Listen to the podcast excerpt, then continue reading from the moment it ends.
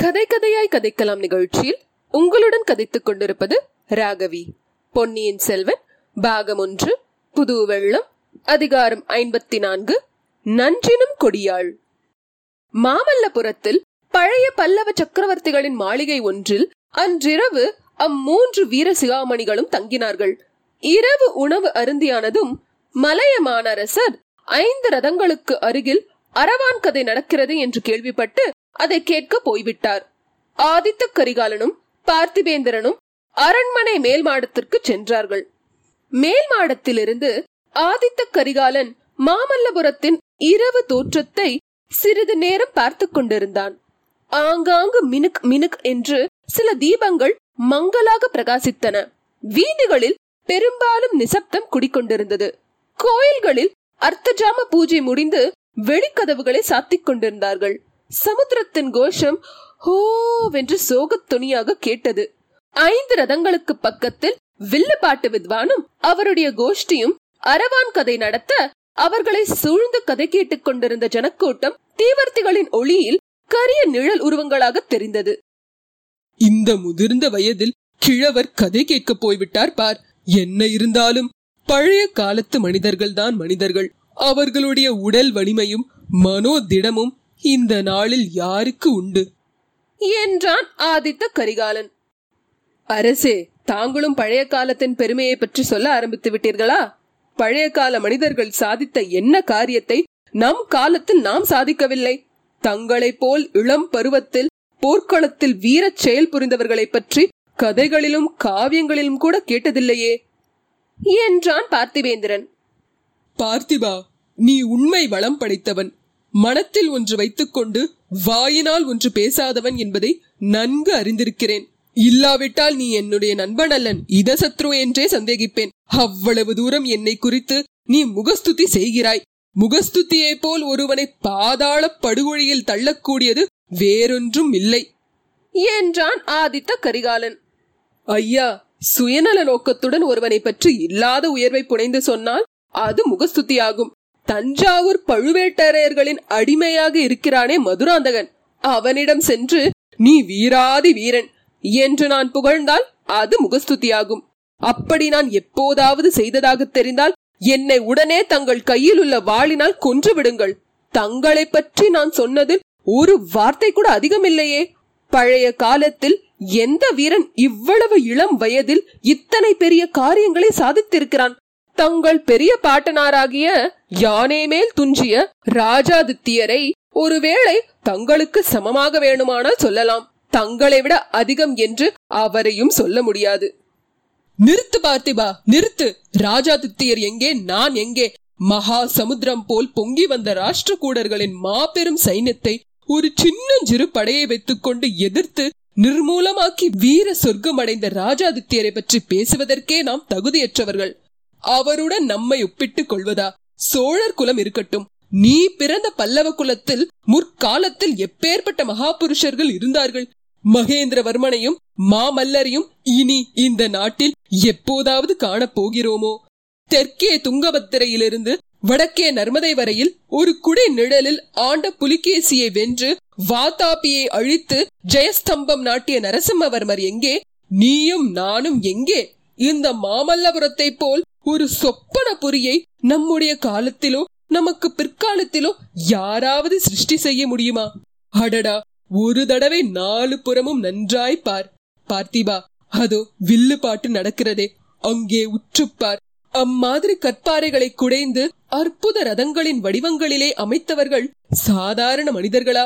முன்னூற்றி ஐம்பது ஆண்டுகளுக்கு முன்பு இந்த மாமல்லபுரம் எத்தகைய கோலாகலமான காட்சி அளித்திருக்க வேண்டும் என்று நினைக்கும் போதே எனக்கு உடம்பு சிலிர்க்கிறது. உனக்கு அத்தகைய உணர்ச்சி உண்டாகவில்லையா? உன் முன்னோர்களை பற்றி எண்ணும் போது உன் தோள்கள் பூரிக்கவில்லையா? அரசே சற்று முன்பு தங்களை முகஸ்துதி செய்வதாக சொன்னீர்களே. சில சமயம் தங்களிடம் உள்ள குற்றங்களையும் நான் எடுத்து சொல்வதுண்டு என்பதை மறந்துவிட்டீர்கள். சிற்பம் சித்திரம் கலை என்று வானாலை வீணாக அடிக்கும் பைத்தியம் தங்களையும் பிடித்துக் கொண்டிருக்கிறது. இந்த பைத்தியம் பிடித்ததனால்தானே என் முன்னோர்கள் அடைந்த வெற்றியெல்லாம் வீணாக ஆயிற்று வாதாபிக்கு சென்று ஜெயஸ்தம்பம் நாட்டிவிட்டு மாமல்லர் திரும்பி வந்தாரே. பிறகு என்ன செய்தார்? கற்களை செதுக்கிக் கொண்டும் பாறைகளை குடைந்து கொண்டும் உட்கார்ந்திருந்தார். அதன் பலன் என்ன? சில காலத்துக்கெல்லாம் மறுபடியும் சளுக்கர்கள் தழைத்தோங்கினார்கள் பெரும் படையுடன் மீண்டும் பழிவாங்குவதற்கு வந்தார்கள். காஞ்சியையும் உரையுறையும் அழித்தார்கள். மதுரை வரையில் சென்றார்கள். நெடுமாறன் பாண்டியன் மட்டும் நெல்வேலியில் சளுக்கர் படையை தடுத்து நிறுத்தி தோற்கடித்திராவிட்டால் இன்று வரை இத்தென்னாடு முழுவதும் சளுக்கர் ஆட்சியில் இருந்திருக்கும் அல்லவா இல்லை பார்த்திபா இல்லை. உலகில் எந்த அரச குலமும் என்றென்றைக்கும் நீடித்திருந்ததாக நாம் கேள்விப்பட்டதில்லை. ராமர் பிறந்த இக்ஷ்வாக்கு குலத்துக்கும் ஒரு முடிவு ஏற்பட்டது. சளுக்கர்களை வீழ்த்த இரட்டை மண்டலத்தார் தோன்றினார்கள்.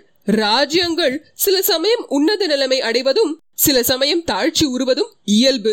சில ராஜ்யங்கள் சில சமயம் எவ்வளவோ உன்னதமாக இருந்துவிட்டு இருந்த இடம் தெரியாமல் போய்விடுகின்றன. என்னுடைய முன்னோர்களையே பார். கரிகால் வளவன் கிள்ளி வளவன் முதலிய சோழ மன்னர்கள் எவ்வளவோ சீரும் சிறப்புமாய் இருந்தார்கள். அவர்களையெல்லாம் பற்றி இப்போது நமக்கு என்ன தெரிந்திருக்கிறது? கவிஞர்கள் சிலர் அவர்களை புகழ்ந்து பாடியிருப்பதனால் அவர்கள் பெயரையாவது தெரிந்து கொண்டிருக்கிறோம். கவி பாடிய பாணர்கள் உண்மையைத்தான் பாடினார்களோ அல்லது நன்றாக மதுபானம் செய்துவிட்டு மனம் போன போக்கில் பாடினார்களோ நமக்கு தெரியாது. ஆனால் மகேந்திர பல்லவரும் மாமல்லரும் இந்த சிற்ப புரியை சிருஷ்டித்தார்களே. இது ஆயிரம் ஆயிரம் ஆண்டு காலம் அவர்களுடைய பெருமையை உலகத்துக்கு உணர்த்தி கொண்டே இருக்கும். அவர்கள் செய்த காரியத்துக்கு ஈடாக நீயும் நானும் என்ன செய்திருக்கிறோம்? போர்க்களத்தில் பல்லாயிரம் மனிதர்களை கொன்று குவித்திருக்கிறோம். இரத்த வெள்ளம் ஓடச் செய்திருக்கிறோம். உலகில் நம் பேரை நிலைநிறுத்த வேறு என்ன செய்திருக்கிறோம்? இதை கேட்ட பார்த்திபேந்திரன் இவ்விதம் பேசுவது ஆதித்த கரிகாலன்தானா என்று ஐயுறும் பாவனையுடன் சிறிது நேரம் திகைத்திருந்தான். பிறகு ஒரு பெருமூச்சு விட்டு அரசே போரையும் வீரத்தையும் குறித்து தாங்களே இவ்விதம் பேசுவது என்றால் நான் என்ன சொல்வதற்கு இருக்கிறது? தங்களுடைய மனது இன்று சரியான நிலையில் இல்லை. ஆகையினாலேயே இப்படி பேசுகிறீர்கள்.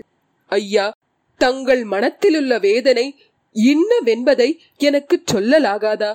தங்களுடைய வைர நெஞ்சை சிறிது திறந்து காட்டக்கூடாதா? என்று ஆவலோடு கேட்டான்.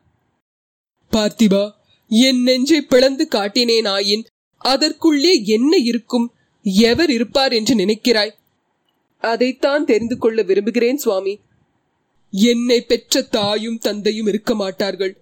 என் உயிரினும் இனிய தங்கையும் தம்பியும் இருக்க மாட்டார்கள். என் உயிருக்கு உயிரான நண்பர்களாகிய நீயும் வந்தியத்தேவனும் இருக்க மாட்டீர்கள் வஞ்சகமே வடிவான ஒரு பெண் அதில் இருப்பாள். பாவமே உருவான பழுவூர் இளையராணி அதில் இருப்பாள்.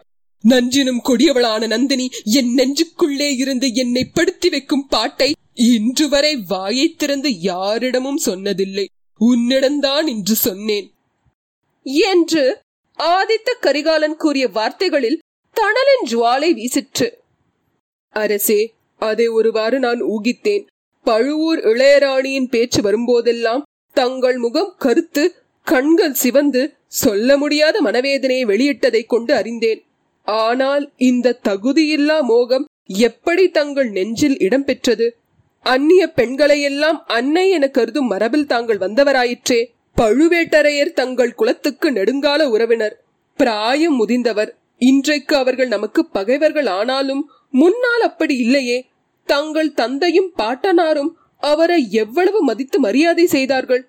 அப்படிப்பட்டவர் அக்னி சாட்சியாக மணந்து கொண்ட பெண்ணை அவள் எவ்வளவுதான் கெட்டவளானாலும் தாங்கள் மனத்திலும் கருதலாமா? கூடாது பார்த்திபா கூடாது. அது எனக்கு தெரியாது என்றா நினைக்கிறாய்? தெரிந்திருப்பதனாலேதான் இந்த மனவேதனை. அவள் பழுவேட்டரையரை மணந்த பிறகு என் நெஞ்சில் இடம்பெறவில்லை அதற்கு வெகுகாலம் முன்பே என் உள்ளத்தில் அவளுடைய மோக விஷம் ஏறிவிட்டது.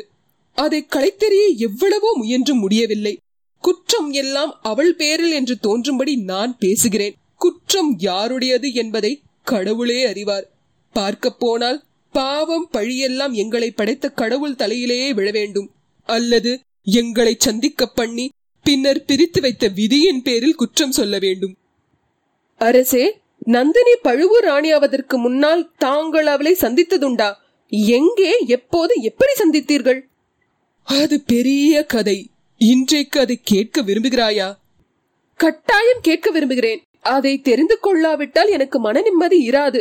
நாளைக்கு இலங்கைக்கு போக சொல்கிறீர்களே அங்கே சென்று என் கடமையை சரிவர செய்ய முடியாது. நிலைமை இன்னவென்பதை தெரிந்து கொண்டு தங்களுக்கு ஆறுதல் சொல்லிவிட்டு போனால்தான் என் உள்ளம் ஒருவாறு நிம்மதியடையும். நண்பா எனக்கு ஆறுதல் சொல்ல போகிறாயா?